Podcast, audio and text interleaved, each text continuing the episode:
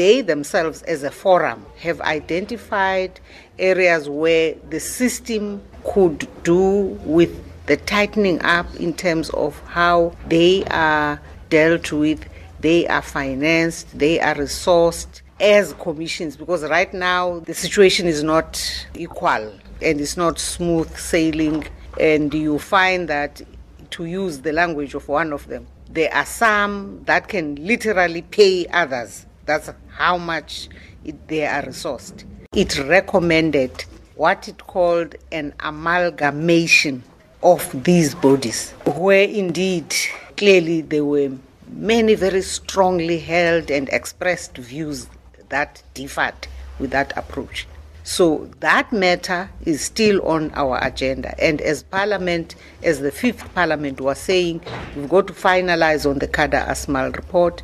We've got to hear what their responses are on those matters, and we've got to get back to them